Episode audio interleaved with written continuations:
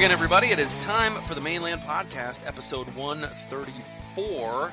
And uh, I don't know how to even open this particular show because I'm not used to opening it after a six point weekend. But that is exactly what we had. Uh, let me bring in my co host, David Rowe. Six points this weekend between the Lions and the Pride. Uh, I didn't think we could count that high anymore.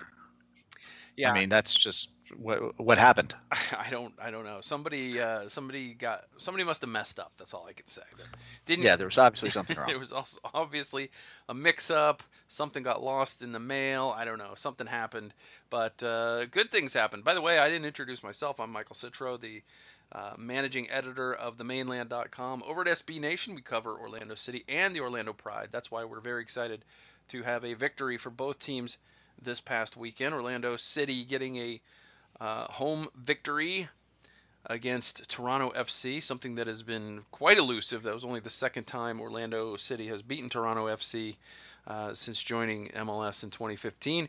And the Pride getting uh, their first ever victory against the Utah Royals after drawing twice earlier this season. Um, and uh, falling behind early in that game, and it didn't really look like that team was going to be uh, able to come back and um, and post a road victory on short rest, but uh, they did exactly that. So um, a lot to talk about, and we'll just dive right into James O'Connor's first home game as Orlando City head coach. Dave, I did not know what to expect uh, going into this game. I know one thing that I did not expect was to see Earl Edwards Jr uh, penciled in to the starting 11 at goalkeeper, where uh, Joe Bendik has been a fixture for the last couple of years. I, you know, one would think that that would be the case, but uh, when it happened, I wasn't completely surprised. Uh, you know, you and I have spoken uh, off air about uh, you know Joe is not having the year that he's um, had in the past, and um, you know when a new skipper comes to town and and uh, is is going to give everybody a fair shake. Um, if you've got a guy that's been giving up goals, why not give the young gun a chance? So, while I agree with you that okay, yeah, Bendik's been a fixture. I mean, you know, uh, he was up there in, in total minutes of every you know player uh, having played. Um, it's still. I, I did get some reactions from some other people going, you know, whoa, but every time that they I heard something like that, I was kind of like, man, uh, you know, okay, I'm, let's see what happens. Uh, I, it wasn't as surprising to me as it would have been, uh, say, a month ago. Yeah, for me, the big surprise is the fact that since Joe has been here, he has uh, played every minute he's been healthy uh, in terms of league games, and you know, it didn't seem like it. It has always seemed like the coaches, whoever the coach has been has always considered the gap between the starter and the backup on this team to be significant enough to never give the backup minutes unless it's in an early round U.S. Open Cup game uh, or a friendly. It has never been like, uh, okay, you get a turn, you get a turn. You know, you, you sure. typically want to have a number one guy for sure, uh, but Joe had played, I guess, well enough earlier in his uh, Orlando City tenure that uh, you know he wasn't losing his spot. This year, you and I, I don't know how many times I've said on this program this year, I think Joe could have done a little bit better on that goal. Um, but I, it seems like I've said it a lot this year. I think that there have been quite a few moments this year where Joe has allowed a, a goal from a bad angle to go through his legs, or like against LA last week, uh, you know, giving up a rebound that probably shouldn't should have just been a straight catch. Um, it, it just seemed like he's been a bit off his game this year, and so from that perspective, I'm not surprised that uh, that you know James O'Connor went uh, and gave uh, Earl Edwards Jr. you know a game, but from the other perspective of this guy's just always in the lineup, you can count on it. That that was a bit surprising. So Earl Edwards Jr. The landlord gets his uh, his MLS uh, sec- second ever MLS game and his uh, first game of the season in MLS, and uh, he he rose to the challenge. I, he wasn't tested a lot, but when he was tested, including a, a very crucial 1v1 with uh, a guy named Sebastian Giovinco that a lot of people have heard of. Um, he came yeah. up huge, and uh, he did a great job with his. I will say that his distribution was mixed. His throw distribution was fantastic. His Yeah. uh, his kicking distribution could use you know some some work, and and we. You know that's something that we talked about even when he was with OCB is that sometimes his his goal kicks uh, his placement on on uh, long passes has not been real good, not been real sharp, uh, but his throws, boy, you know, do the old, uh, mwah, you know, the, the, Yeah. the chef kiss there. he's he's he's got a, uh, an all-star center fielder's uh, arm on him for sure. Um, just accurate, getting right where it needs to be, and, and like you said, uh, it, that his distribution from the arm helped create chances during the game. hmm Now, Orlando City and Toronto came out and played a lot of the first half between the two penalty areas. It was really difficult for either team to really get a whole lot going. Um, but Orlando City did start to, to gain some momentum, look like the more dangerous side, and and lo and behold, not really sure how this happened. How did who in the league screwed up?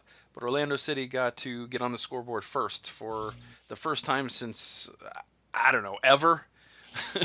Somebody, uh, somebody when they when they plugged in the game, they put the positive on the negative and the negative on the positive. It, it threw everything off. Okay, yeah, it was totally screwed up. But uh, one of the guys who was dangerous throughout the game is uh, a guy by the name of Dom Dwyer, and uh, he sent an absolute smashed shot at Alex Bono, and uh, he could not handle the shot. Could not handle it. Could do nothing but fight it off. And one guy who would you maybe not suspect of reacting before any other player was the first to react, and that was Chris Schuler. Chris Schuler gets to the ball first. He read it. He says, "No way, Bono's stopping that shot. I'm going to get there for the rebound." He sure did, and headed home his first goal as an Orlando City uh, player. and good for Chris Schuler. You know, it, I, I'm, we're going to give him the benefit of the doubt that he, he he reacted before everybody else, which if you go back, he did. The joke could just be that he's such a tall guy that it just looked like he reacted first, but just when he takes a step, it's just that much longer than anybody else. Um, but no, you're right. I mean, it was a it was a he, he read it fantastically. It was a, a guy who's been, you know, a veteran guy. You know, maybe he hasn't had the most illustrious career, but, um, you know, he's been playing a long time and, and he, he knows the game. And like you say, just steps up, puts the head on the ball perfectly. We go up one zero, and I think we were all having the same reaction of, uh, you know, we're all doing the Ricky Bobby. I don't know what to do with my hands. Mm-hmm. Exactly, and and I had to look at the replay three times to make sure Schuler was onside. I, just, I had to look at it. Go, was he really? Because he was so far behind the defense when he got to that ball. It was like nobody knew that ball was coming back out except for Except him. for Chris Schuler. Uh, yeah. And sure enough, I mean, he was it was not even close. Uh, I was like, wow, he really did. He really, and he said after the game that he he said I didn't think there was any way he was stopping that shot. So I just went, I just crashed the net. So uh, well, we get back Chris to my, Schuler. I mean, my, my joke about how, how far he can move with one step, but th- th- that kind of does contribute to how he was able to get up there. Well, it's a good thing he can cover ground with one step because he's not the fastest guy.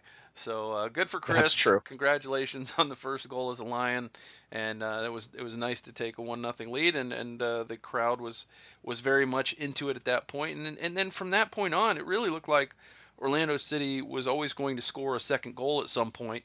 Um, it didn't come before halftime, but it didn't uh, take long in the second half for that to happen. As uh, you know, Mueller found Dwyer in some space, and Dwyer just uh, got to the top of the box and just ripped an unstoppable shot to make it 2 0, and then we got the backflip.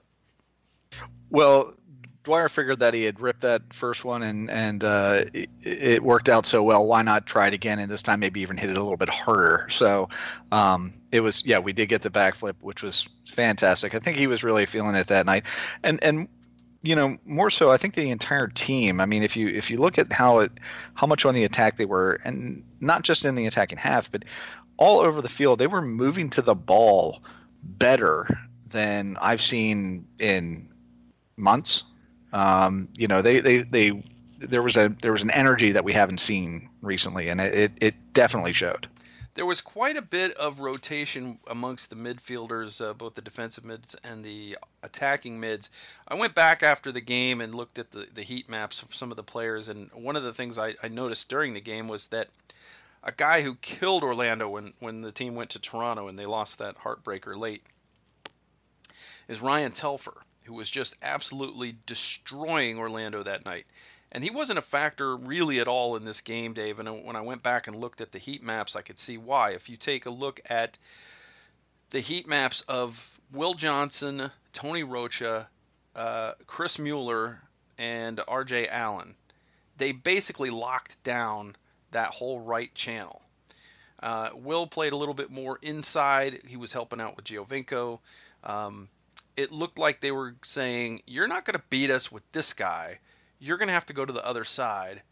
Oh, by the way, Yoshi Yotun's over there. He didn't play the, the last time we played you guys, and so right. they made they made Toronto switch it a lot to to Toronto's right, and uh, that just played right into Yotun's uh, you know um, ability to win the ball in the, in middle of the field, and and also El Munir and uh, Kljestan playing in that area as well. So it, it, was a it was a good, solid tactical game uh, planned by James O'Connor. It was it was um, executed well. I, w- I mean I think Tony Rocha's inclusion like raised a lot of eyebrows, but I think he did a good job in what they asked him to do.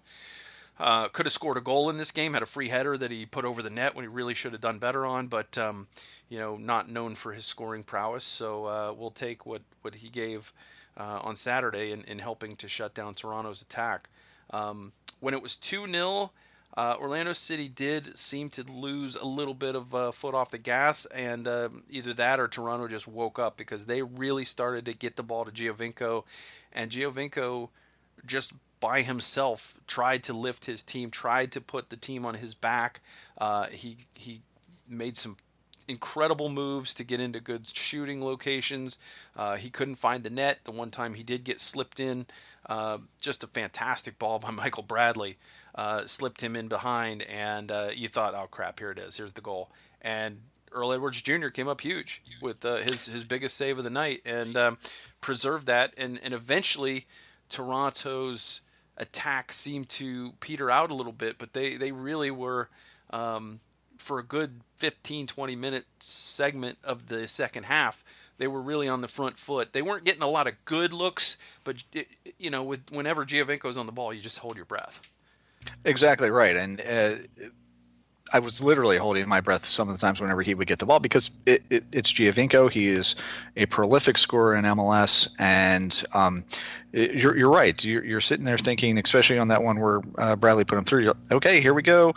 The landlord makes the save. Um, he had a couple other ones that, that obviously weren't on target. Um, and for a little bit, at least that first part of that uh, Toronto attack, it, it almost felt like, okay, yeah, okay, this this is how the season's going to go. They're going to go ahead. They're going to get this goal. It's going to be one one or a, a two one, and then there's going to be lots of time. And but it didn't come to be, and that that once again, I, I, wasn't sure how to react to that as I was watching it. I was just, you know, this this hasn't been happening. What's going on? I, am not sure. Um, two other points. Um, let's get it up to Tony Rocha. The, the, minutes that he's had when he's been on the field have been good quality minutes. Um, you know, we kind of joked about that one time where you know he was, uh, I think he might have been our man of the match. Um, but uh, you know, he's he's he's played well. He's making the most of his opportunity. And then the second thing is, how good is it to have Yotun back? I mean, how much better do you feel with him on the field? I know it just it warms my heart. yeah, he didn't play particularly well at LA, but that was his first game back from uh, coming back from Russia in the World Cup and sometimes it takes some adjustment uh, to get back to your old team. And of course, he's uh, with a new coach and everything. So he was his old self on Saturday against Toronto. It was good to see. He he had a, a monster game and, and was a big part of the the victory. Um, you know, Earl was about 25 seconds from getting his first MLS shutout, uh, but Amro Tarek uh, with a, a bad. Um, bad decision, maybe a 94th minute tiredness uh, fouls uh, Jay Chapman out just outside the area. Giovinco's over the ball, but it's it's on the right side. You're thinking, okay, he can't go for goal here, so maybe we're in good shape. Just need to clear it. Uh, but he puts it to the back post, and uh, Mohamed El Munir fell asleep and did not notice the danger from Nick Hagglund running in from from out of nowhere. I mean, like if this was a WWE wrestling, he would have been coming in from behind, you know, backstage, and he came running in, leaping in nowhere. with the chair. Yeah, yeah, he came in and uh, cut in front of El Munir and um, caught him, just caught him sleeping, and uh, you know that happens after 94 minutes of running hard. You can sometimes switch off for a second, lose your concentration. You can't do that against a team like Toronto, even with their poor start this year. And Hagglund uh, ruins the uh, shutout in just about the last kick of the game. So, uh, but we'll take it. It's a 2-1 victory. It feels weird to say victory, uh, but it snaps a nine-game losing streak. So glad that didn't reach double figures. Yeah, not only that, but uh, this is the first week in a while that uh, I can say that I was really happy that we were both wrong on our predictions. Mm-hmm. Um, we, we we had the score line correct. We both said two one, but we had the wrong team winning. So, uh, oh, it just it never feels this good to be wrong, but it, it really it really feels good this week. Absolutely. Well, I already kind of uh, tipped my hand on man of the match. I thought Dom Dwyer was um, his he was his old self. I mean, uh, he had five shots, four of them were on target, created two chances for others. Um, got in the heads of those Toronto defenders all night. Was very dangerous, um, and I thought he was my man of the match. I, he could have probably. Um, you know, had he held up a couple runs, probably could have gotten Chris Mueller to score some some more goals because uh, Chris was uh, deferring to him a little too much in the area. But uh, yeah, for for me, uh, Dom was the the top player of the game. Yeah, as much as I liked seeing Yotun uh, back in form, and as as much as I love watching Chris Mueller do what he does, um, it, there was no doubt that it was Dom this week. Uh, uh, the the goal, the assist, and and um, just his his demeanor. I mean, he was um, there was a fire in his play that uh, um, is, is, good to see. Um, you can you could see it in his eyes, and um, I thought that, uh, like I say, I mean, he, he does what he, he he did what he does when he's playing well, which is create havoc for the other team, and uh, and then the two shots that result in in goals were just ridiculously. I mean, they were freaking fireballs from you know distance. So it, it's uh, you know no doubt, man of the match. All right. Well, it's uh, it's pretty awesome to, to be talking about an Orlando City win again. It's been a while on this podcast uh, since we've done that for an MLS game. We've done it uh, a little more recently for uh, U.S. Open Cup. We'll talk a little bit more about the U.S. Open Cup later in this very program. One game that started an hour before Orlando City was the Orlando Pride. As I really hate when they do that, but they scheduled them uh, very close together. and uh, the Pride were out in Utah, had not beaten Utah, the only team in the league uh, that, that uh, the Pride had never uh, tasted victory against. And um, they go out there and promptly fall behind early 1 0 on an Amy Rodriguez goal. On I, I gotta say, I, I really don't know what. Um, the back line is doing half the time for this Pride team sometimes because they they have opponents outnumbered and lose the battle way too often.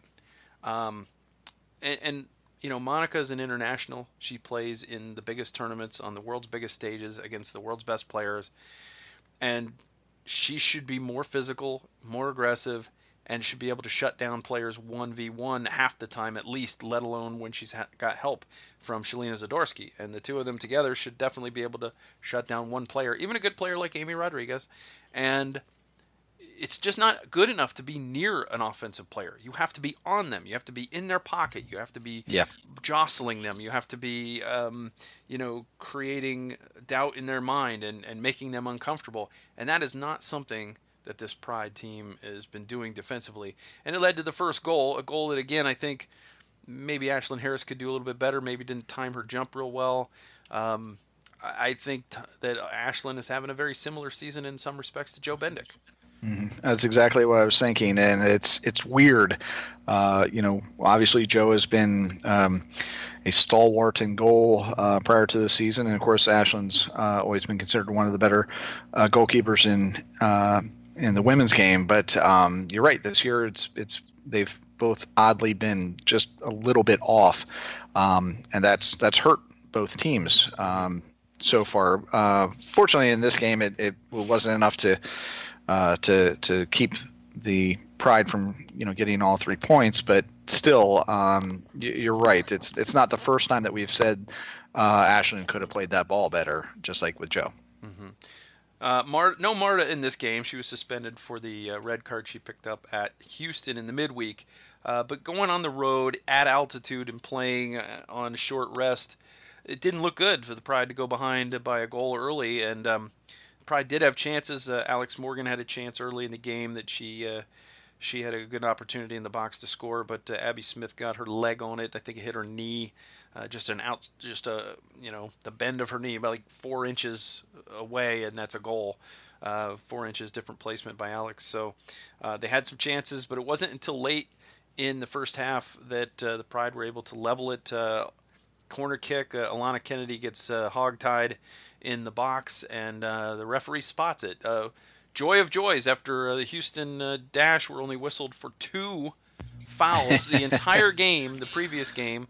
Yeah. Uh, the you know the the referee gets that one right, and uh, Alex uh, lines up, and I don't know what the referee was doing. I, I mean, we've had our issues with the referees. I would say this about NWSL referees: they make MLS referees look great by comparison. Um, while she, while she's getting this whole thing organized, she's allowing Abby Smith to stand basically right in Alex's face and just to sit there and get in her head for a good couple of minutes and I was thinking there's no way Alex makes this shot because she's you know she's she's going to have to hold her composure through uh, you know pretty Abby Smith's big she's kind of can be intimidating I guess and she's right in her grill and she's just allowed to do it and Alex is looking at the ref like come on you gotta tell her to right. get back. And uh, so anyway, they they line up, and uh, Alex, uh, great placement, good, composure, uh, puts it in the top of the net and uh, makes it one-one, and uh, the Pride are are in the game. So it's one-one, and um, you're thinking, well, anything can happen, and even on you know on the road against a good team like Utah, a draw is probably not the worst thing you can have.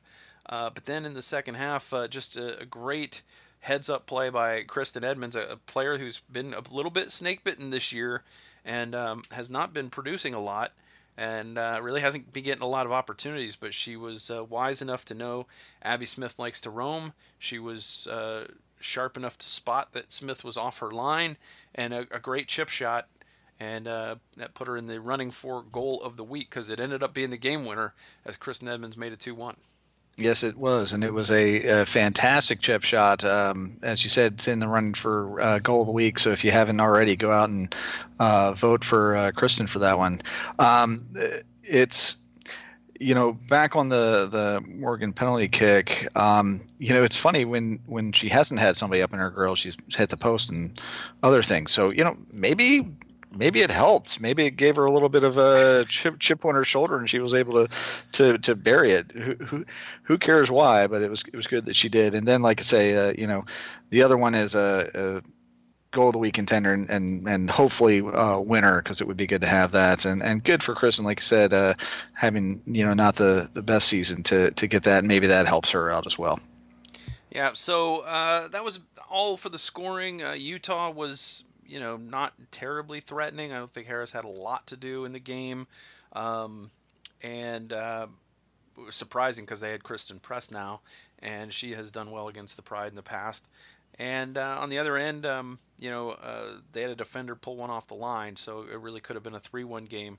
So, uh, but Tom Sermanni's team bounces back with a win 2-1 at Utah. Big, big victory for the Pride as they continue to try to solidify uh, you know, a playoff position with the games winding down. Uh, I think there's uh, seven, six or seven left now, and um, it was a, it was very important to get points of some kind. Uh, after losing uh, a very disappointing loss in the midweek to Houston, we we we didn't yeah. really get into that game. Not a lot worth getting into in that game. It was a very poorly played game by Orlando. I thought. Um, that was the game really where you noticed a lot of defensive struggles in terms of positioning, in terms of players getting in behind, and um, just goals that should never have happened. And and uh, you know the the Pride should have done better in that game against Houston than than they did, and uh, a team that's you know barely struggling to stay on the fringes of the playoff race and uh, you should have had a chip on your shoulder going in because you just lost to them the previous week.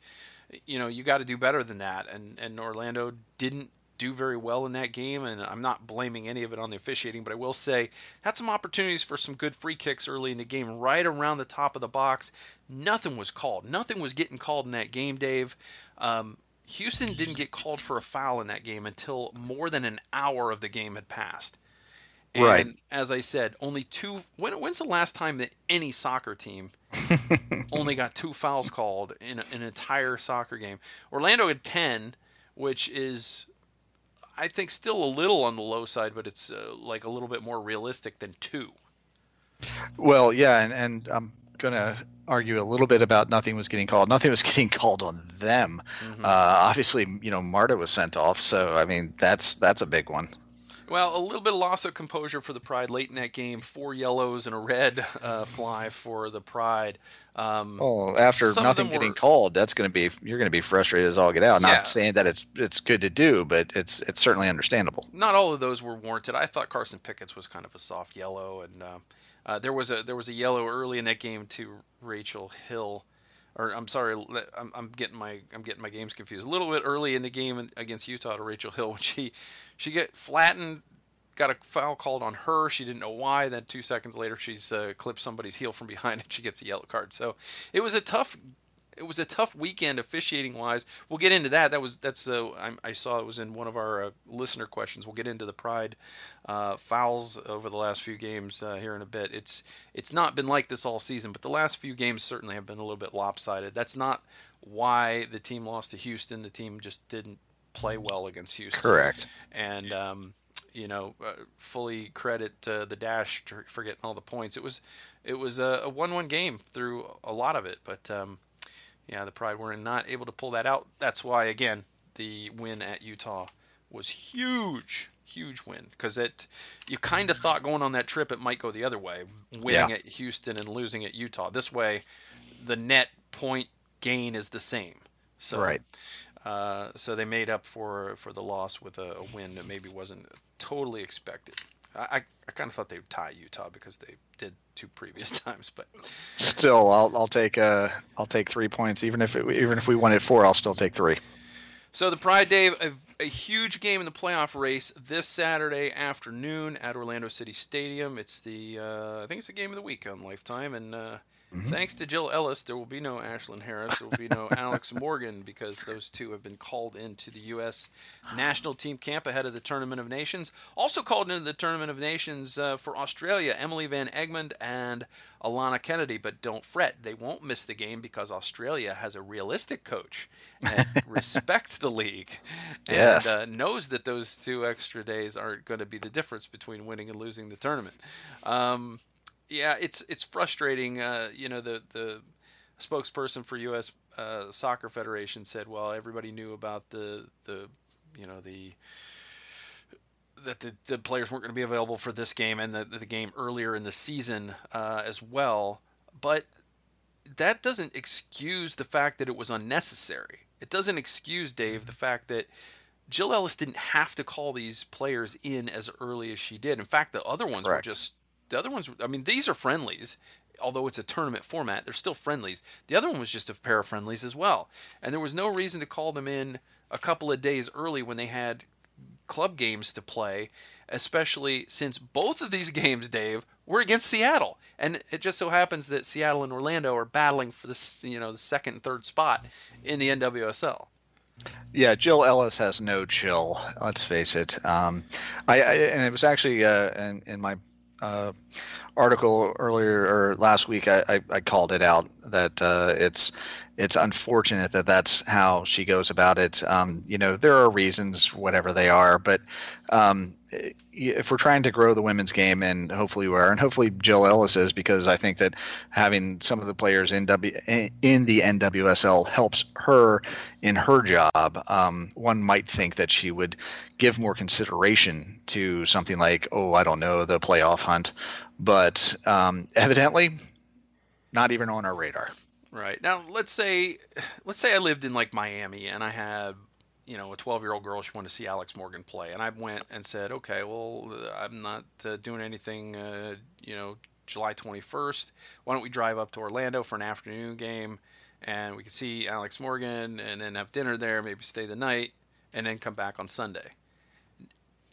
and that's all gone because Alex Morgan is no longer eligible for that game. Now I get it that she could get hurt and you might not have her in that game, but there's nothing you can do about injuries. There's something you can do about calling in a, a player uh, early when other the other nations in the Tournament of Nations are not doing that. Uh, we haven't gotten Brazil's schedule yet, but based on what Australia has done and what Brazil has done in the past, I would assume that the Pride's Brazilians will be available this weekend. One would think so, one would hope so. I guess we'll just have to wait and see. Yeah, it's uh, and you know you, you say well you know Seattle's got Megan Rapinoe, you know that kind of affects both teams equally. Yeah, but I mean the point is you you've got a, an important game and both teams are going to be missing key players, and that's and and missing them unnecessarily. That's the, really the, the crux of my issue with this is that it doesn't have to happen. It's two practices they're going to miss. And the tournament of nations doesn't mean squat. I mean, this team, you know, with the U.S. women's national team, you pretty much know what you've got. There's not going to be any surprises. When qualifying comes against the CONCACAF teams, uh, most likely the U.S. is going to steamroll through most of the CONCACAF competition. It's not the same. You want them to be you want them to be battle tested. You want them to be ready. But those two training sessions are not going to change Alex Morgan because you know what Alex Morgan can do. You know what she she's she's not going to miss a beat because she missed two training sessions, um, you know, several days ahead of the first game. And Ashlyn Harris is probably not going to play. And the same with Megan Rapinoe. I mean, you know, she's a you know. A, long time vet. She's those practices are not going to make any difference. So it's not that we're complaining about just pride players being called up. It's the it's the ridiculousness of all the players that are in the NWSL that are getting called up for this friendly uh, when it could be affecting NWSL matches, important ones like the right. Pride versus Reign. So and, it, and it's, it's, happening not just all us. across the league. Correct. It's not. It's not just sour grapes from a Pride fan. It is the fact of the matter is that every week the NWSL stays in business is a win for women's soccer and it's a win for fans of women's soccer. The U.S. Soccer Federation has a vested interest in this league's success because it provides a platform for their players to stay fit and to compete and to face top level competition all the time. You're you know you're you're you're biting the hand that feeds you when you do things that are detrimental to the league and the league needs its star power because it's already struggling for attendance. So if you take the star power away and you, you know, I mean, it may only cost you, maybe maybe it only costs you a couple hundred, uh, you know, tickets. That's a lot considering the fact that you're only selling 3,000, 3,500 tickets to an Orlando Pride game. Yeah, if you're that, talking about a tenth of the revenue, yeah, that's that's a lot. It's a big chunk, and it's it, you know it's something that you you have to be cognizant of. You have to you have to grow the game in this country. Women's soccer is is really at a, a delicate place because it's it's popular. It's just popular enough that people will start up leagues and and and pay players to to, to play, but it's not on solid footing by any stretch of the imagination. I mean, we saw that already with uh, Kansas City uh, leaving and uh, also Boston Breakers. I mean, it's it's recent. It should be in everybody's mind. For this to be happening the very next year when it doesn't have to happen is just ludicrous in my in my opinion. So I don't want to rail about it too much. I think I've made uh, we made our points clear on this. We don't like it. We think that uh, Jill should not be doing this, and um, you know, big props to Australia for not uh, taking the star their star players away from NWSL league games this week. Absolutely. All right, Dave. Well, in addition to Orlando City having a, a big U.S. Open Cup matchup against Philadelphia Union tonight, as this uh, podcast drops on the uh, Wednesday the 18th, uh, another game just a few days away in Columbus. We're going to bring in a special guest now to help us talk about this Columbus game and uh, maybe give us some uh, updates on Save the Crew and all that. We're going to talk to our guest right after this.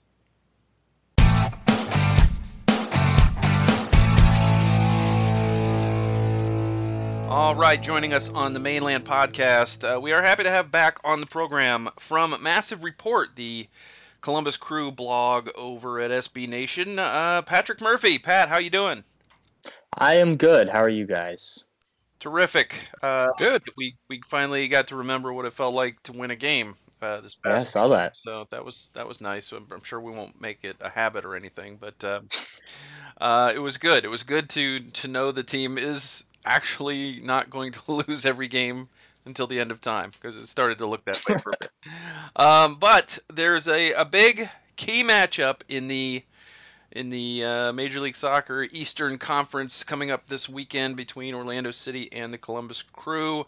If memory serves, Orlando City has never won in Crew Stadium, uh, and uh, I would uh, I would hazard a guess to say that that could continue based on the the fixtures, the very congested fixture schedule that uh, Orlando City has. But looking at the the recent form guide, Patrick, the Crew only one win in their last eight. How is that even possible with this team?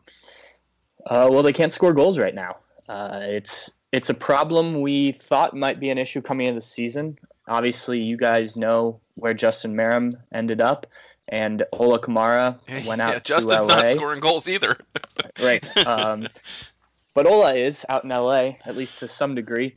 But uh, yeah, I mean, it was it was thought to be a issue in the preseason, um, or heading into the preseason, I guess I should say. They brought in Gyasi Zardes, and and things seemed to be clicking preseason. That carried over um, into the start of the year. You know, five goals in the first two games, um, eight goals through the first four games. Things seem to be moving along smoothly.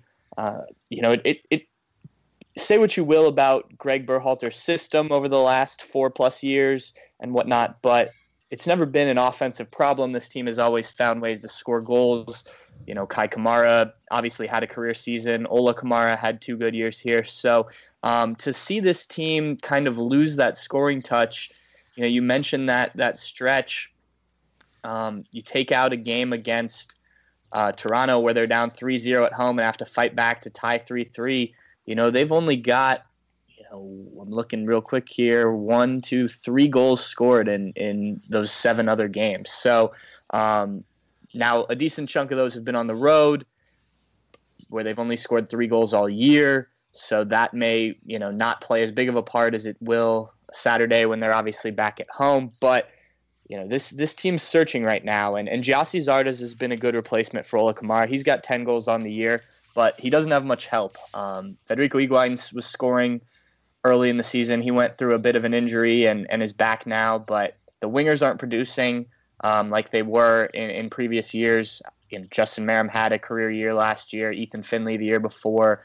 Um, they thought Pedro Santos was going to be that guy who they brought in the second half of last year, and he's got one goal uh, all season. Um, looks a little bit better these last couple games, but – it just you know the ball's not finding the back of the net. The chances have been there, but they haven't been um, as high quality, and and even when they are, they're they're just not scoring. So that's been the big issue over these last eight games, and uh, I think they're kind of scratching their heads to figure out what to do. They brought in Patrick Mullins um, last week, late last week.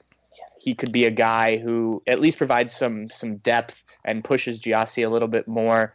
But uh, yeah, it's uh, it's been interesting because this isn't a team that usually has trouble offensively, and, and that's definitely been an issue recently. Now, Patrick, you mentioned uh, Justin Meram it had a career year last year for you guys. Yeah. Um, I, I, know you might not want to tell us this uh, prior to the weekend, um, but where is the on switch for Justin Meram, and how do, how do how do we activate him? Yeah, that's that's a good question, and I think had uh, several other Columbus Crew coaches been able to figure that out before Gregg Berhalter got here, they probably would still have jobs with this team because you know you look back at his statistics and before you know he's got 38 career goals obviously one with Orlando. And before Greg came in in 2014 he had five goals. So um, I think the answer might be Gregg Berhalter. Um, and you know it's it's interesting. And I, have talked to some of the other writers around here um, you know after after the trade. And and both the trade for Justin and the trade um, for Ola to LA about you know this would sh- really show how you know much of Greg Ber- Berhalter's system um, affects these offensive players. And and Ola's having a fine season, but he's not scoring at the rate he was before. Obviously, Justin has has struggled quite a bit. Um, so I think that's part of it. I also think Justin is a confidence player. When when he feels good um, or when he's motivated, you you tend to to see him play better. Now I haven't watched all of the Orlando games this year, but I felt like once he he kind of got in a rut. Obviously, he had the one goal, and, and I know his celebration was kind of towards the crowd. But once he kind of got in a rut and couldn't dig himself out of it, it it, it became even. He, he kind of compiled on himself, I guess I would say, watching from afar and having watched Justin for the first seven, eight years, whatever it was of his career. Yeah, it doesn't entirely surprise me. Um, you know, for a guy that I covered for quite a long time um, and got to know a little bit, and and for your guys' sake, um, I hope that he's able to find that form. Ideally, not Saturday, but um, you know, he, you know, he's he's a guy who who works hard his whole career. Um, finally, started to really find it. Obviously, got involved in the Iraqi national team and uh, was was quite a contributor for them. And you know, it's just it's been really weird this year because you know I I think it's all there for him. I just I don't know what it is about this season. Orlando, you know, the the coaches. I I don't know I don't know what you know, there's nothing I can put my finger on, I guess, that's that's changed that much that Justin should have just a goal and three assists this year. Yeah, it's been pretty bizarre considering the fact that uh, even when the rest of the team was going well and winning games earlier in the year, he still wasn't really playing well, and it's it's kind of funny because he he really his debut game was really a good game. He really played right. well, and everybody got really excited about him how is his slump or, or lack of production being viewed among crew fans? I mean, is it is it a big surprise or is it nah? It's uh, that's that just goes to show you how great Gregg Berhalter is. I think it's a little bit of both. Um, I think if you'd ask most crew fans, they probably would say that even if he'd stayed in Columbus, Justin wasn't going to repeat 13 goals and seven assists from last year. Also, I think it's worth noting that almost all of that production, especially the goals, came in the first half of the season. Um, I think he had, you know, I, I want to say like 10 goals before the All Star break. And, uh, you know, so he, he slumped the second half of last year in terms of goal scoring. Now he was doing other things. He was getting assists. He was still a contributor. But, you know, I mean, they brought in Kekuta Manneh.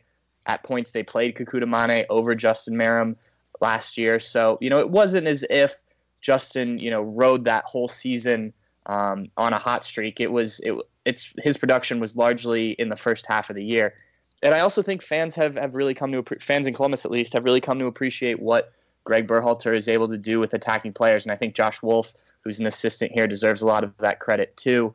Um, like I mentioned, Justin hadn't done a ton in MLS before Greg and, and Josh got here, and um, you know this system is geared towards attacking players. And Justin fit in really well playing on the left hand side and being able to cut in. Um, you know, I, I don't know why then that doesn't translate to Orlando because I think, um, at least under Jason Kreis, there was a similar philosophy of, you know, we, we want to play attacking, you know, creative soccer, and Justin seems to fit in with that. But I do think crew fans have have been a little bit surprised that he hasn't produced more. Um, you know, I, I don't think, as I said, I don't think they thought it was going to be another career year, but one goal and three assists is, is kind of mind blowing. Now, uh, let, given that uh, Orlando is not scaring anybody right now, um, what uh, what aspects of uh, the Orlando attack um, give you pause? Like I said, I don't I don't think anybody's scaring anybody right now. But um, what uh, challenges do you see for Columbus in defending against uh, Orlando this weekend? Well, first, I think the fact that they're not scaring anybody could be scary. Um, you know, I, I think there's a lot of talent on this team, and I think that it just hasn't materialized for whatever reason this year. Um, and you know, I think, and we talked about this locally when uh, when Toronto came to town, was you don't want to be that team that they that, that the opponent all of a sudden turns things around against. And against Toronto, they found themselves down three to zero uh, before fighting back. And, you know, I, I think a lot of that had to do with kind of walking into that game thinking you you already had it won. You know, they'd already beaten Toronto at Toronto earlier in the year. And, uh, you know, so I, I wonder how that will be handled this week, handled differently this week so that a similar thing doesn't happen. But in terms of um, you know Toronto specific, or I'm sorry, Orlando specifically, I think you know Dom Dwyer is is always scary. Uh, that's a guy who this league, anyone who's followed this league for a while knows. Um, I think that anytime you have a guy like that that can get into the box and uh, you know create or, or, be on the end of crosses, get on the end of balls, things like that. Um, you've you've got to be worried about that. He may even be underrated in this league, you know, given what he's produced throughout his career. Um, you know, multiple 10 plus goal seasons. He's on the pace for another one this year. I think that's that's one of the guys that that Columbus really has to be on the watch for this weekend. Um, you know, the, the defense has been improved this year. Uh, in recent games, they've given up some goals, but it, it's better. Uh, it's not great, but it's better. And uh, you know, I think that'll be a, a, target for Columbus this week is is to keep him off the score sheet.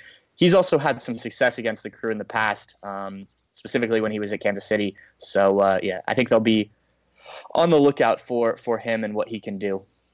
Now, Patrick, uh, let's turn this around a little bit and talk about the the Orlando City defense. Part of that defense uh, is a guy that played uh, all of two minutes for the crew, Amro Tarek, yeah. who who actually um, kind of looked like a depth signing, but he at times has played like he was seizing a starting role. Now he's been a little bit uneven uh, since getting back from the Egyptian national team, but uh, you know, what do you what do you think of of uh, you know Tarek uh, coming in and, and really playing much much more uh, you know I guess a lot more minutes and, and much better than really anybody even even Orlando City probably uh, expected at this point.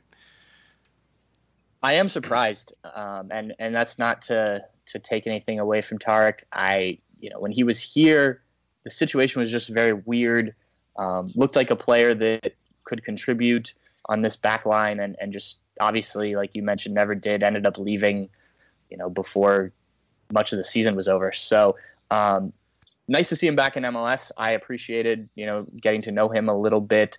Um, one of the guys that that uh, does photos for us is um, also Egyptian, and you know got to know him even a little bit better off the field. And you know I've always heard good things, so I'm happy to see that he's doing well.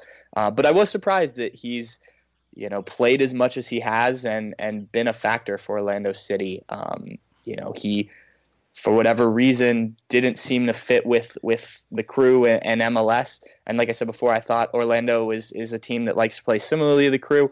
So uh, it was a little bit surprising, but in a, in a pleasant way and uh, you know I, I wish nothing but the best for, for him and you know hopefully that I believe he's on loan if I'm if I'm not mistaken um, you know so maybe this is a place that he can he can land on a permanent basis well he's like Michael said he's actually uh, been a, one of the more pleasant surprises this right. season so uh, you know we're kind of hoping so too um, it, looking at um, uh, you know the coaching change that we had here recently. Obviously, you've only got you know two MLS games of which uh, you know to to judge uh, James O'Connor. Obviously, he's got his USL time, but um, you know not a lot of not a lot of tape on the man, so to speak, uh, coming into this match. Um, how, how, do you think the team's going to uh, you know game plan for that? Uh, what are you expecting? Uh, what kind of challenges does that present? I think I think it will certainly present challenges just because they they don't, as you said, have a lot of game tape. But um, O'Connor's a guy that Gregg Berhalter is is decently familiar with. Apparently, I didn't know this, but when when the whole coaching change happened and and they appointed him, um, Greg spoke you know pretty fondly of of him. It's a guy apparently that he talks to a decent amount. Um, he knew while he was at Louisville, so familiarity, I guess, is there to, is in some aspect. But uh, once you move teams, you're you're using different players and things like that. Um, I think that does make it challenging. You know, it's it's similar to when a new player comes in and, and hasn't played much for a team, and, and you have to game plan for for that guy a little bit. Uh, you don't know exactly how they're going to go within that team. You can look at old footage, you can look at you know how they've been used elsewhere, and in this case, how you know they the coaches has done tactically, but you never know exactly what's what's going to be done until there's you know several games under a belt. You know, sometimes it takes even a full season to kind of get a feel for what a coach wants to do. Um, so yeah, I think that's definitely a challenge for the crew this week. Um, you know, Columbus ever since Greg's taken over has been very much of the approach that we're going to play our game. We want to kind of dictate that to the opponent, and and then the opponent has to adjust to us. Now they've changed that a little bit um, in the last year or so. I think MLS has forced them to do that at points, but uh, you know I think that'll kind of be the approach this week. Is you know let's go out, let's do what we do, um, and and you know try and find ways to hurt, hurt Orlando that way. Patrick, before we let you go, uh, a couple things I wanted to talk about. The first of those is, uh, and neither one of them maybe uh, things that that Columbus fans would like to talk about. But um, okay, uh, the first is Gregg Berhalter is uh, a name that has been very widely uh, reported uh, as a as a U.S. men's national team uh, candidate, and just wanted to get you know with your your resources, you know what you're hearing on that front. Do you think Greg is the favorite? You know how has the team sort of responded to those rumors and all of that kind of thing? Um, the team's responded well. Uh, I think you know Greg has handled it with you know he'll answer the questions, and you know I think that when he first started getting asked about it, he kind of distanced himself from that a little bit without saying you know no, I'm not going to take that job. Recently, it's been a little bit more. Um, you know, I, you know, representing my country as a player was such a great honor, and you know, if the time comes that I would be able to do it as a manager. And if the situation were right, you know, then that would be an honor too. So there has been kind of a, a change in, in the way he answers those questions, which, you know, I don't know if you should read into that too much, but uh, Greg's usually pretty calculated with, with how he answers things. So I don't know if there's anything going on behind the scenes in terms of talk with, um, you know, the national team and, and whatnot.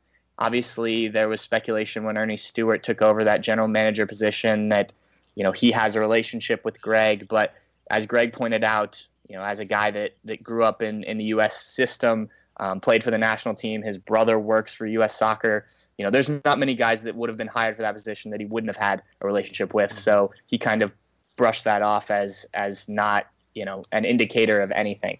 Um, I think that Greg would be um, a good good fit for the job. I would be interesting to see because he's had such a structured way of playing here that that takes time to develop how that would work with you know when you have a camp of, of a week or so um, you're trying to bring in players that fit that style. You know we've we've seen it work in in other countries. Um, you know I think Spain is is probably the most recent example but Germany as well where guys have come up from the bottom playing an exact type of soccer. And and you know sometimes some players who are good get left out. Mm-hmm. so maybe that would be the approach. Maybe greg would have to adjust. Um, you know to to what players he has. But it would be interesting. Um, i do think that us soccer could use some of that structure but uh, yeah i don't know. I think uh, crew fans would love to see him stick around but i have a feeling that the next question you're going to ask me has to do with with sticking around in general. So we'll get to that. Do you think greg's the favorite? I don't know. Um, I guess I, you know, one of the guys that I thought was was right up there with Greg was Jesse Marsch, and obviously he just uh, moved on from from the Red Bulls. I think Greg Vanney has has to be in consideration as well uh, if we're talking, you know, local, you know, or MLS coaches. Um, I think Greg is a favorite. I don't know about about the favorite. Mm-hmm. Uh, but you know that's just me speculating. So you know it's not a I don't have any inside information with U.S. soccer. I guess is what I'm saying. well, I mean he he turned Gyasi Zardes into a useful player, so he's got to have something yeah. going for him. Uh, you correctly surmised uh, about my final question. Just wanted to get an update on uh, what's sure. the latest on Save the Crew. Um, well, we're kind of in a, a holding pattern right now, and it'll be that way probably into August. The the most recent kind of notable events um, were down in Austin, and uh, the the city council down there passed uh, two bills, I guess you would call them, that, that didn't seem to really fit together uh, initially. One was that they will negotiate with Anthony Precourt on the land that that you know after several sites have been turned down that they have identified for um, the potential stadium there. It's uh, it's a site that's a little bit north of downtown Austin, um, and you know they they seem to deem it um, suitable. It was probably their third or fourth choice initially, but other sites didn't work out.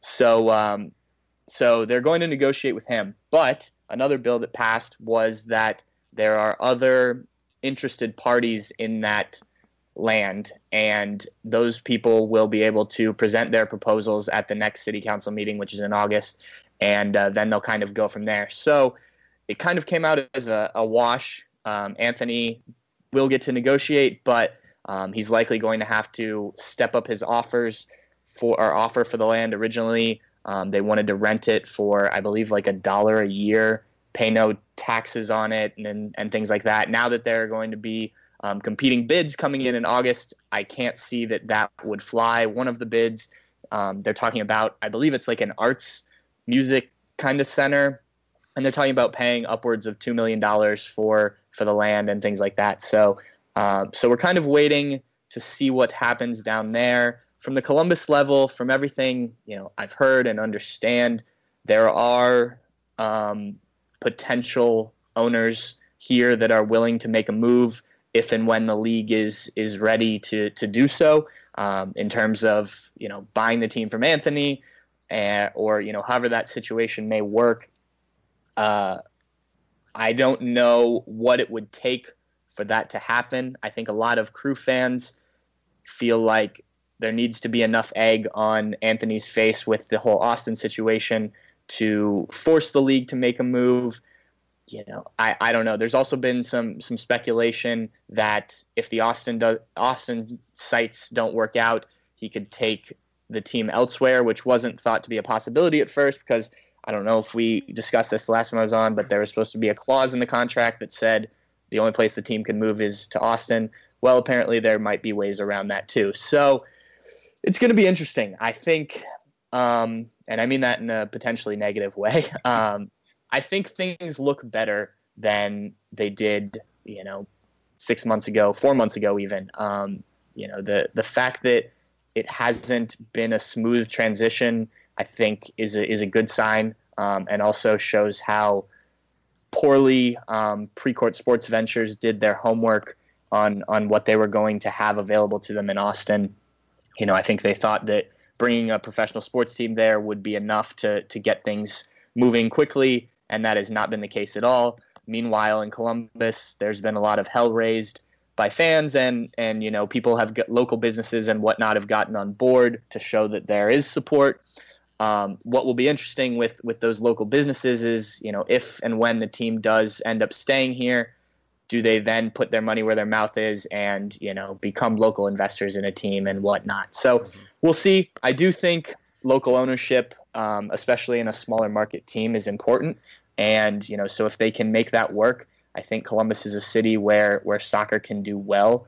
Um, you know, obviously you're competing against Ohio State football um, in the in the fall, you know, the Blue Jackets start up, you know, whenever hockey season starts up. So, you know, that's not really a, a major competitor. You've got minor league baseball in the summer, but uh, you know that that wouldn't be too big of an issue either. So I believe if it's you know sold right and and handled correctly, and we've seen it in the past that, that this could be a, a good place for soccer. And I think you know that's kind of the point that, that people have tried to make to MLS. Okay. So sorry for the long-winded answer. There's there's kind of a lot to to unpack there. No, definitely uh, appreciate your insight there because it's it's been a little bit quiet. Uh, Save the Crew's kind of gone yeah. a little bit back burner. I, I mean, outside Columbus, obviously, it's uh, very sure. much on the front burner there. Uh, I can only tell you from somebody who lived in Texas for two years that speed of bureaucracy is not, uh, you know, rapid fire there in that particular right. uh, location. But I will say that if um, Precourt was trying to move the team to Miami, uh, it probably would have already fallen apart because apparently you, you, can't get a stadium there. Uh, yeah. as, as Mr. Beckham is finding out, although frankly, if you just grease the right palms, you can get anything in Miami. So, uh, uh, Patrick Murphy from Massive Report, thanks so much for being with us. Uh, uh, wish we had talked a little bit more about the matchup, but man, just so many topics to cover and, and so little time. But uh, appreciate you returning to the podcast. Absolutely, I'll be on anytime you guys need me.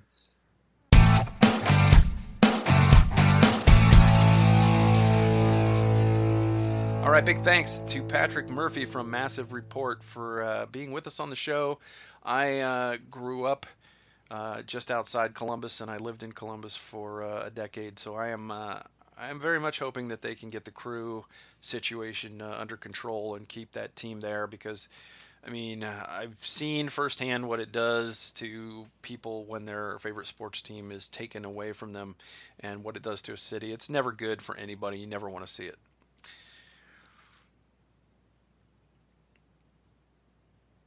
Yeah, we've talked about that before. Thanks for jumping in there, Dave. I wasn't sure you were going to for a minute.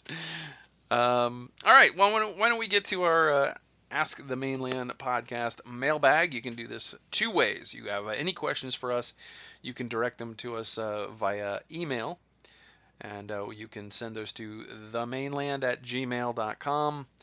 And uh, just hit us up with Ask the Mane Land podcast in the uh, in the subject line or or the hashtag, which you can also use on Twitter to get us. We're at the Mane Land. That's our Twitter, and uh, hit us up with the hashtag uh, hashtag AskTMLPC. So uh, let's start with our mailbag questions from the email. Lee Gavlik, friend of the podcast. Uh, he says, uh, Dave, are you familiar with Mike Petke's latest rant? I heard a little bit about it. Yeah. Yes, yes. Mike Petke of uh, Real Salt Lake was an unhappy, unhappy man about the officiating in the uh, loss to Minnesota United. Uh, it says he doesn't care. Drain his bank account. He doesn't care he needs to say something about the officials. Anyway, Lee wants to know after Mike Petke's latest epic rant from this past weekend, do you agree that pro officials should be made available to the media after each game, similar to coaches and players? He says it could definitely help give some much needed transparency to the fans, and it might also hold referees accountable uh, for their officiating decisions. But I could also see how it might further enrage certain fan bases, players, and coaches, creating a very negative and perhaps even dangerous environment at the stadium when certain members of the professional referees organization come to town. Dave, what do you think? Uh, should pro referees or should referees in any sport, uh, especially soccer, be made available for uh, questions from the media after the game? I absolutely love the idea.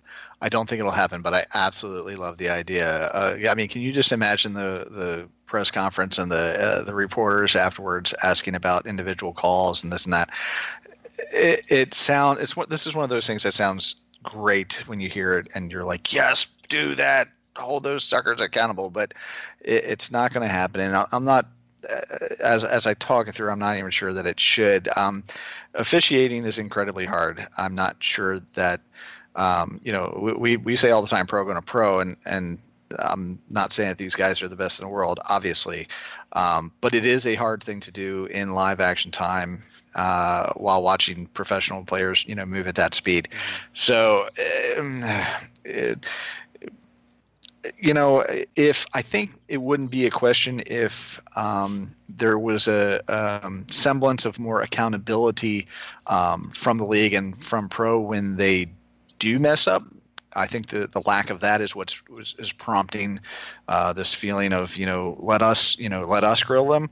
Um, so I think if if they were to to do a little bit more internally but but you know public here's here's what we did and here's why then it wouldn't be as big of a deal. Um, i don't think either of those are going to happen though.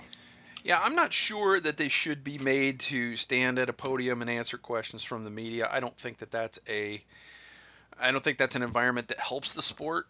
And but i do think there should be some accountability. The main thing that that mls should do is make these referees just comply with the rules that are in place, which is that if there are questions about a call, what happens is there's a pool reporter. In our case, it's uh, it's Mike Gramajo. I am the backup pool reporter at Orlando City Stadium for MLS games, where you know people will hand Mike a question. Mike has to turn it in at the end, you know, before the end of the game, so that it's there waiting for them, and then they can make a written reply. The problem is that these referees are not, they're basically not answering the question. They're just saying, uh, you know, hey, why did you call a handball in the box? I saw a handball in the box. I mean, it's it's really that ridiculous that the, the answers that you get from them. Right. And you can't answer. You can't. They don't have to. They're not required to a- answer any questions about uh, video review. They're not required to answer any of them. So if you ask, you know, what did what did the video assistant referee say to you about that goal that you overturned? You know, they won't. They, they don't even have to answer you. They just say, ah, "That's a VAR question. I don't have to answer it." And wow. it's it's it's it's something that's being worked on. I can assure you, uh, by uh, you know the the organization, the the, the soccer writers from uh, North American Soccer Writers, and it's it's being addressed. And I know everybody involved seems to want this to be fixed. It seems to want this. I mean, the supposedly the referees, the, the supposedly pro wants this fixed. Uh, MLS wants this fixed. Certainly the writers do. It's it's not, I think, out of the realm of possibility to, or, or you know, I don't think it's asking too much. I guess I should say, to get an honest answer of, you know, why did you, for example, overturn um, Dom Dwyer's goal, which appeared to be a good goal, uh, didn't appear to be a clear and, and obvious error with mm-hmm. with just the hearsay of the video assistant referee, and then it didn't seem like you even bothered to look at the Diomande goal that supposedly crossed the line, but we couldn't really tell. you know, uh, right? So, I mean, I think it's just uh, that's what's so frustrating as a fan is you don't get to even hear any kind of reasoning, and that's you know that's why uh, you know when we had Daniel Bird on that I asked him that question. It's like, what what were you told on the sideline? Because you know we don't have anything to go on. They're not accountable. They don't have to tell you. And that's the other thing. The account the other part of accountability, Dave, to me is that if you have a colossal blunder that costs a team points to the to the you know we've seen this several times with Orlando City of of oh, yeah. pro coming out and saying that we got that call wrong there's no accountability for those officials. Now, every once in a while, they say, you know, you don't, they, they may not be in the next week in, in the lineup anywhere, and we're told that that's not being, you know, punitive. But I, I think it's not out of the. I, I don't think it's too much to ask that if you screw a team out of a goal, or give a team erroneously a goal, you should be gone for a few weeks, not just one week. I think you need to go back and you need to observe and you need to get better at your job. And yeah. uh, you know, particularly when it's an obvious error that, that the, the the organization has to come out and and apologize for after the fact. And um, you know, it's everything you do in life. There's a job review. You know, any job you have, there's a job review. And this is part of the situation. If I screwed up colossally at work and cost my organization a million dollars, do you think I'd be allowed back in the week after next? Mm, probably not. no, it's not happening. So uh, yeah, so I, I agree there should be some accountability, and I do appreciate this uh, question from Lee. Thank you so much for asking that, and uh, hopefully I didn't ramble too much about it. Uh, we have a question from Greg in the email. Uh, and this is the one I was talking about earlier. Over the last three games, the Pride have had the whistle blown on them 35 times, three games, 35 times, as opposed to their opponents having only been called for 13 fouls. Add to that, they've accumulated seven yellow cards and one red to their opponent's one. Do you think the Pride play that much more physically, or are these stats indicative of what appears to be poor officiating in the league? Well, I'll start with this one. I think that the Pride are not physical enough. I think that the part of it is not necessarily physicality. Part of it is late or clumsiness or uh, some cases tactical fouls because players have been beaten. Um, but I do agree with you that that 35 to 13 is a bit ridiculously weighted against Orlando, and I don't. I'm not. I'm not saying there's an, a, a conspiracy. I'm not saying that teams, you know, that the league or that the officials want Orlando to lose. Again, I will always err on the side of uh, incompetence uh, can explain a lot, of, you know, more than a conspiracy can uh, when it comes to officiating. Um, but the the Houston game was a, an it was an abomination. I mean, for a team to go an hour without a foul is unthinkable as physical as that game was. And yes, the referee let some things go both ways but boy, they were letting a lot more things go one way than the other. And, and, that's the kind of thing I'm talking about, where if you have a game like that, you need to be reviewed, critiqued, and if you have a game like that, you need to be sitting for a couple of weeks and let it affect your paycheck. Uh, that's the only way to make these refs get better at their job. There's no incentive They're not going to miss any games. They're not going to miss any. You're not missing a paycheck. There's no incentive to get better, and I think that they need to get better, and and they need to talk to some other organizations around the world. I will say this: you will not find a fan, or or let me say, you will rarely, if ever, find a fan of any sport anywhere in the world who says, "Oh man, you know what? Our league has fantastic officiating." no one says this. So it's it's not just here, although I watch a lot of European soccer. I, I watch some South American soccer. I don't see the as many egregious calls around the league, uh, you know, around the world as I see here. In fact, we just had a few weeks ago. There were three, Dave, three red turn red cards overturned in a week, three in one week, and we have video review. How is this possible? Yeah, that shouldn't be a thing that's happening in anywhere. Um, but of course, it's happening here. uh, so you know, because we can't have nice things, uh, especially when it comes to uh, our officiating. Um, you're right. It's completely out of whack, especially in that Houston game. That was, um, you know, you can say that that was an outlier, but it, regardless, it, it's it was utterly, utterly I mean, lopsided in in the calls, and and there's nothing. Like you said, no accountability. So how how do you fix it? If you don't have any accountability, how do you fix it? Um, because once again, like you said, what's the incentive for them to do better? Um, I, I, agree with you, and we've said it many, many times. Don't you know mistake incompetence for conspiracy, and and I know that you and I will both stand by that. Um, that doesn't mean that it's a good thing, because that just means that we have incompetent uh, at least a part of the time officiating. Mm-hmm. So it's it's not it's not it's not we don't say that to make you feel better. right. And, and, I don't like you know? to go. I don't even like to bring up officiating on this on this podcast. I don't like to talk about it. I don't like to write about it. It shouldn't. It should be. Shouldn't impact the game. Right. It should be it wallpaper. Should be silent. Officials right. should be wallpaper. You should even know they're there. Um, but unfortunately, sometimes you do, and, and it happens. Uh, it seems to happen a lot against Orlando City. It hasn't really been a lot against the Pride, although uh, the last few games or last couple games, I would say it certainly has been a little bit weighted the other way.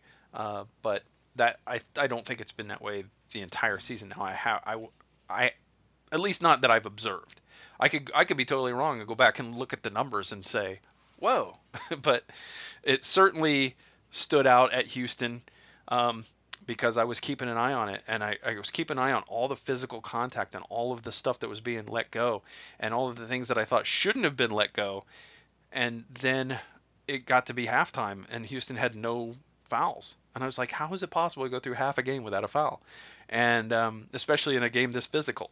And that's the kind of game that referees tend to lose control of because they let everything go and then players get mad, they get frustrated, they get tired, and they start taking matters into their own hands. Well, nothing's getting called, so I'm just going to chop this person down. And you know, that's how that's how these things escalate. And referees should control the game. They shouldn't be letting them escalate, and they shouldn't. You know, I think if you have to make a couple harsh calls early in a game to to to set the tone, then do it. But uh, so, Greg, uh, to answer your question, what, if anything, you think can and should be done to improve the officiating? I think um, hit them where it hurts. Make them get better by affecting their bottom line. That's Absolutely. that's what I think, and I think also there needs to be a better, probably a lot better grassroots um, training program for officials in this country. I don't think it's uh, probably where it needs to be. Um, so, um, know, that's that's what I've got for you. I think there are good officials, probably in the USL that are ready to play, uh, you know, ready to do MLS games. Um, maybe they should be given a chance earlier. Um, I think this, quite frankly, there's some MLS referees that I think are not quick enough to keep up with the game anymore. There's there's a few that are a little bit long in the tooth and maybe not in the greatest shape. So I think all of those things go hand in hand. But you know, I, I think that the the hire of Howard Webb last year should uh, be improving things. It, these things take time. Um, but uh, how much time before you say this is not working and we need something else? I don't know. Uh, I, am willing to give him another year or so to see if things get better uh, since the Howard Webb signing. So Anyway, Greg, thanks for the uh, email. I would say your last name, but I, I'm not sure I would pronounce it without hurting myself. Uh, or, or, or, offending you in some way. So just know that we appreciate you nonetheless. Greg M, thanks for the question. Uh, I think we have one question more uh, from Twitter. This is from Ryan Smith. Uh, Ryan says Dom has the backflip. Chris Mueller has the Johnny Manziel pay me. Well, he also did the Cristiano Ronaldo thing. Uh, although it's been a while since we haven't we haven't seen Chris in a while get to celebrate. So, what is your signature celebration? Also, favorite team celebration routine you've seen? Okay, so uh, my signature, I'd, I'd like to say that it's something flashy. More than likely, if if I was able to get down and score a goal, it would be just falling to my knees with a great sense of relief and probably out of breath. Um, but if I was able to do anything, I'm going to go uh, all out um, dance moves. I'm talking the, uh, you know, mowing the lawn, um, the sprinkler, the, you know, getting the stuff off the aisle, at the, you know, putting it into the shopping cart. Every stupid dance move you can think. I'm doing them all all the way over to the sideline. Um, favorite team celebration uh, I, I, gotta go. I gotta go way back to the Ickey Shuffle. Um, a bunch of our listeners probably have no idea what I'm talking about, but I imagine you can look it up on uh, on YouTube. But uh, yeah, the the Ickey Shuffle would be uh, my favorite team celebration. Oh, Man, that's a good question. I'm not sh- so. I'm not sure if Ryan's asking what is my signature celebration, like as in my favorite signature celebration, or the one that I would choose to use. I'm not sure. I'm not sure what Ryan's getting at here, but I'm gonna. I assume the way it's worded, what is your signature celebration means like what I would do. And mm-hmm. like my first thought at reading this question was that I would like to do something different every time, kind of like uh, some of these uh, football celebrations that we've seen in recent years. Yeah. Um, but then I thought I would I would that would be just too much work to think of a new one every time. Uh, and so I think I would do. You think you went back a ways? Everybody's gonna have to YouTube, you know, search this one. I would probably do the Billy White Shoes Johnson dance. Oh wow, okay. Uh, Billy White Shoes Johnson, uh, former uh, NFL player, long, long time ago. Look him up if you don't know it. He has a kind of a crazy, funky dance. Uh, I, I, liked it. I always thought it was great whenever he did it. I, I would do that. Uh, favorite team celebration routine that you've seen? I kind of like this. Happened a while ago when Bryan Rochez was on the team.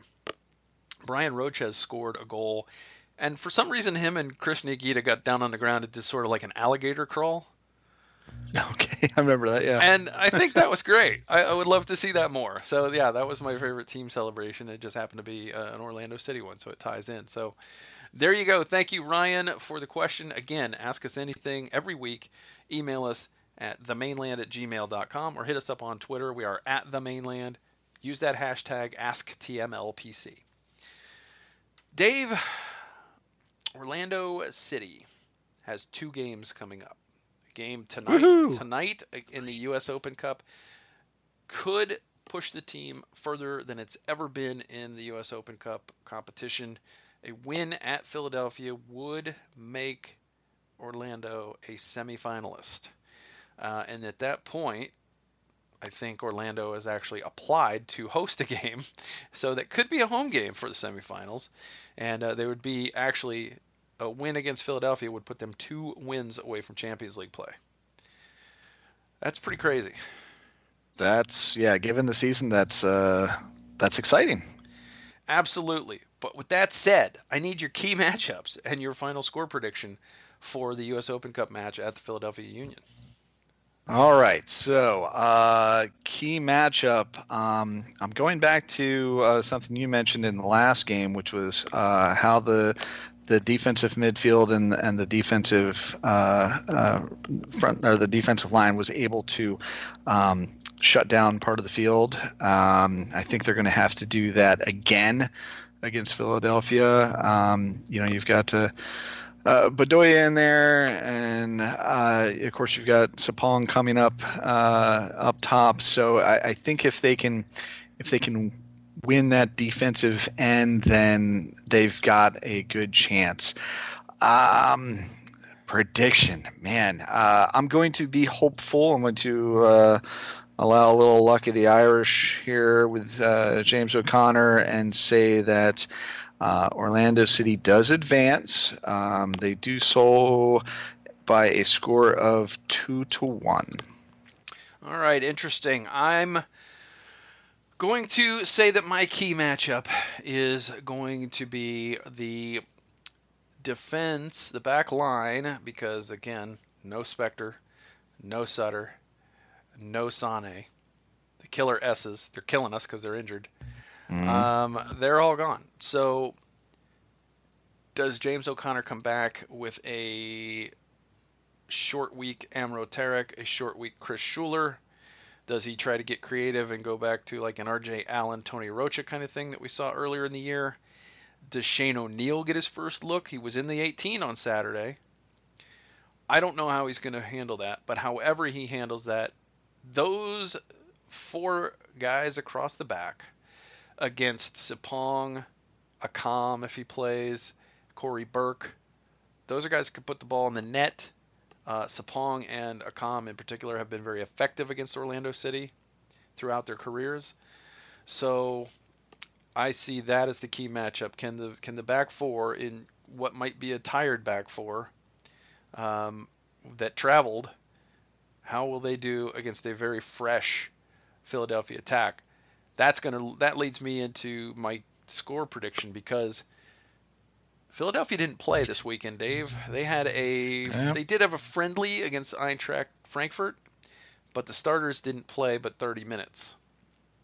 Um, and none, really, not many of the regulars even played after halftime, or I mean before halftime.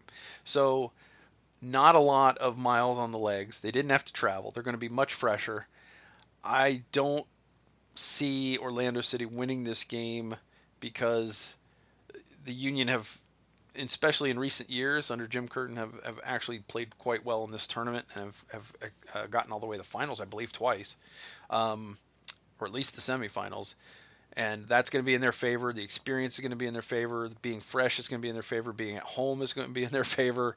They got a lot going in their favor. Uh, I just think it's going to be a lot to ask of Orlando City, so I see this as a 2-1 Union victory. Well, I did say I was being hopeful and reference the luck of the Irish. So if perhaps if O'Neill is in there, then that's double the luck. Always hopeful yet discontent. He knows changes aren't permanent, but change is. Nice. Ah, the right people will get that. All right, so uh, U.S. Open Cup though very much uh, up in the air. If Orlando can uh, somehow come away with that in advance, uh, you know they're like I said, just two wins from a potential appearance in Concacaf Champions League, and with the the season going the way it has, as you mentioned, who would have thought that? Um, but it's been a good run either way. Even if they even if they bow out on the road against Philadelphia, it's been a really uh, decent little run. You know, I mean, as much as a two-game run can be, uh, getting to the quarterfinals is always good. So um, either way, uh, I'm going to tip my cap to the Lions Wednesday night after the game. Uh, hopefully, it will be in celebration. Uh, not not the city of celebration, which is just uh, south of Orlando, but um, no, the you know the active celebration. We've yes. got another game coming up Saturday to talk about. Columbus Crew on the road. I believe the Crew Stadium is uh, still not seen in Orlando City victory. Uh, the Crew has not played great of late, as we discussed with Patrick Murphy. He, uh, you know, the the team has only won one of its last eight games. It has drawn three of those games. Uh, but those were, I think, were the first three games of the run. And uh, lately, the crew not finding the net. But the crew has not had trouble finding the net against Orlando City through the years. They typically score a couple of goals against Orlando, especially at home.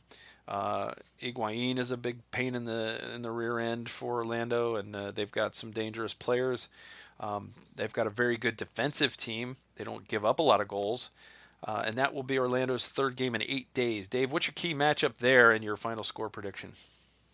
Well, now I'm catching up to you in that uh, I'm I'm going to go with the back line this time in the key matchup. Um, Zardes has been uh, having a pretty decent year up there. Uh, like you said, they've they've got Higuain, Wil Trapp. There's there's guys up there that are going to cause some problems. And as you mentioned, um, you know, third game traveling again Um, so it, for me, it's going to be the back line this time. I'm going to.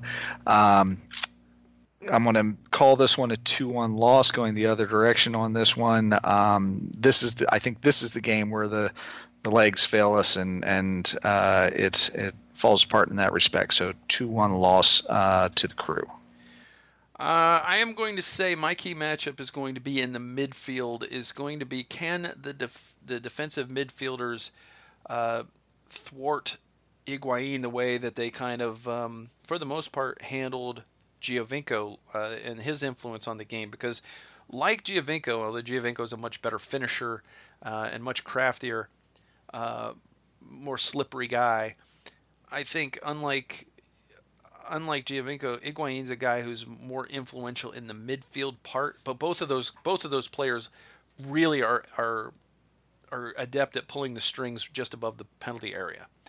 So it's going to be imperative that you know whoever plays defensive midfield, whether it be Yotun, Higuita, Rosell, Johnson, or Powers or Rocha, those guys are going to have to keep Higuain from being able to pull those strings because generally Columbus is successful at scoring goals when Higuain is is assisting them or setting them up or putting the wheels in motion. Um, you know, maybe it's a three or four pass uh, sequence, but he usually is the one starting it. So he's the guy that they got to watch out for. I think that's the primary matchup. The secondary matchup is going to be uh, can the attacking midfield uh, get past Wil Trapp and, uh, and, and expose the back line, and that's uh, been a problem for a lot of teams. I'm going to say my my Score prediction is going to be 1 0 Columbus. I see a low scoring game. I see a, an Orlando team without uh, a lot of energy, having been on the road.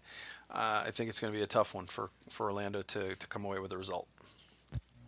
Well, there you have it, ladies and gentlemen. We both predicted a loss, uh, so it'll probably not be 2 1 or 1 0. It'll be something else. Yeah, well, it, will either be a draw, a win, for Orlando City or an absolute shellacking. exactly. Something like that. All right. Uh, sorry to be a downer at the end of this program. We started it off right? so happy was, because uh, I know it was so great. So we will be back next week. We'll have a, a lot to cover, obviously. We will have a couple of Orlando City games to discuss, a U.S. Open Cup game and a league game in the middle of a very brutal stretch of games. In fact, after Saturday's game, they'll have uh, a bit of a short week, a Thursday game against New York City FC, uh, followed by a Sunday affair out in LA against the Galaxy. Got to go back across the country again, Dave. It's uh, it's just uh, yeah, not the greatest travel schedule that this team has had ever since uh, it left for Miami. It's what we do. so you know, next year maybe don't give us like six home games out of the first eight kind of break up some of that travel a little bit. Although next year both LA teams will have to come to Orlando, so that'll that'll limit the uh, West Coast trips. And in honesty, um, Vancouver will have to come here too, uh, but uh, you know the team will have to go to Seattle and Portland and that, and San Jose. So it's still three trips out there, but hopefully not in the same month. Because that's a little much to ask for for anybody. Um, well, you would think so, but uh, don't you know? Don't put that out there. Don't put it out there. But I, I mean, I can't say that I've been thrilled with any of the schedules that we've had so far. I mean, there've been good points about them and bad points about them. I think t- 2015 might have been the best schedule the teams had, and uh, in its uh, in its four year history. But uh, anyway, yeah, you got to play them the way they're the way they're dealt, and uh, not much you can do about it. So we'll again we'll talk about those those games. We'll talk obviously about uh, the Pride against Seattle.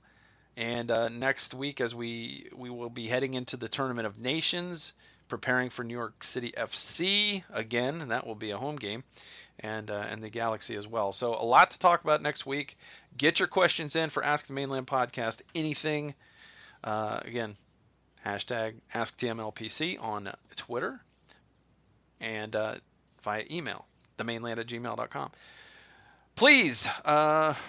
Like us on Facebook, follow us on Twitter, read our stuff at themaneland.com, subscribe to this podcast. I didn't look this week, Dave. There weren't any new uh, reviews last week. I haven't looked this week.